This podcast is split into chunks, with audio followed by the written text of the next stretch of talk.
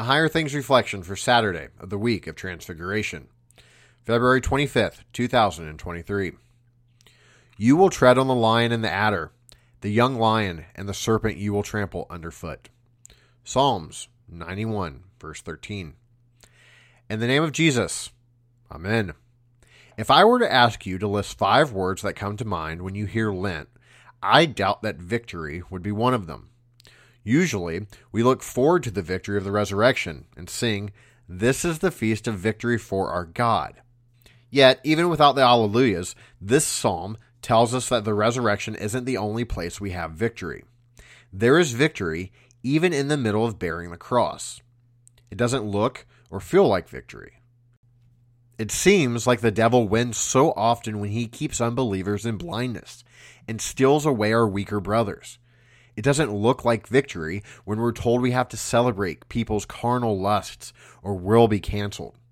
It doesn't feel like victory when we struggle against persistent weakness in our flesh, giving in to temptation yet again. Yet, we do have victory over sin, over death, and over the devil, because God has won it. We aren't going to see it in this evil world or in this sinful human heart. Remember Jesus tomorrow in the gospel, who calmly rebukes each accusation and temptation of the devil with his word. His word is what we cling to when we bear that enmity from the ancient serpent, who is the devil. In his good timing, God will show his victory to be true. Unbelievers will be turned to fervent faith. The world and its desires will pass away. As you abide in this word and prayer, you will grow in holy living. Finally, your fallen flesh will return to the dust, but you will have eternal rest and resurrection.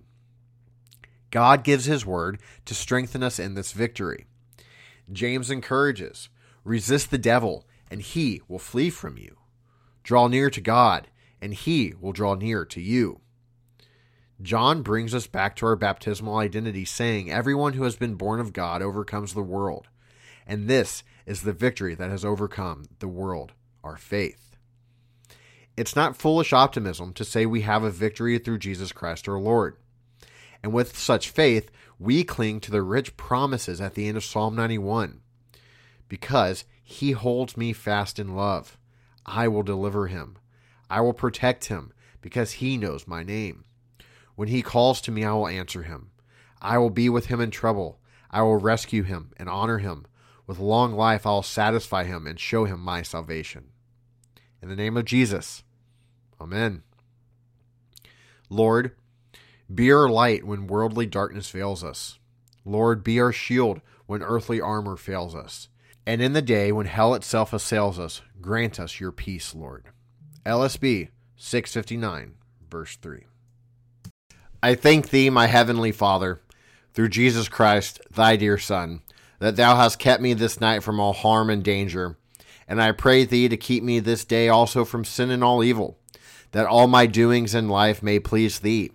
For into thy hands I commend myself, my body and soul, and all things. Let thy holy angel be with me, that the wicked foe may have no power over me. Amen. Our Father, who art in heaven, hallowed be thy name. Thy kingdom come, thy will be done, on earth as it is in heaven. Give us this day our daily bread, and forgive us our trespasses, as we forgive those who trespass against us. And lead us not into temptation, but deliver us from evil. For thine is the kingdom, and the power, and the glory, forever and ever. Amen. I believe in God, the Father Almighty, maker of heaven and earth and in Jesus Christ, his only Son, our Lord, who was conceived by the Holy Spirit, born of the Virgin Mary, suffered under Pontius Pilate, was crucified, died, and was buried. He descended into hell. And the third day he rose again from the dead. He ascended into heaven, and sits at the right hand of God the Father Almighty. From thence he will come to judge the living and the dead. I believe in the Holy Spirit, the holy Christian Church the communion of saints, the forgiveness of sins, the resurrection of the body, and the life everlasting. Amen. Responding to who am I is a central part of being God's creation. How can you ground yourself in something unchanging when everything in the world fluctuates? Embrace your Lutheran identity by holding firm to God's unwavering word. Check out Confessing Jesus, the heart of being a Lutheran, written by a Higher Things alum, Molly Lackey, now available from Concordia Publishing House.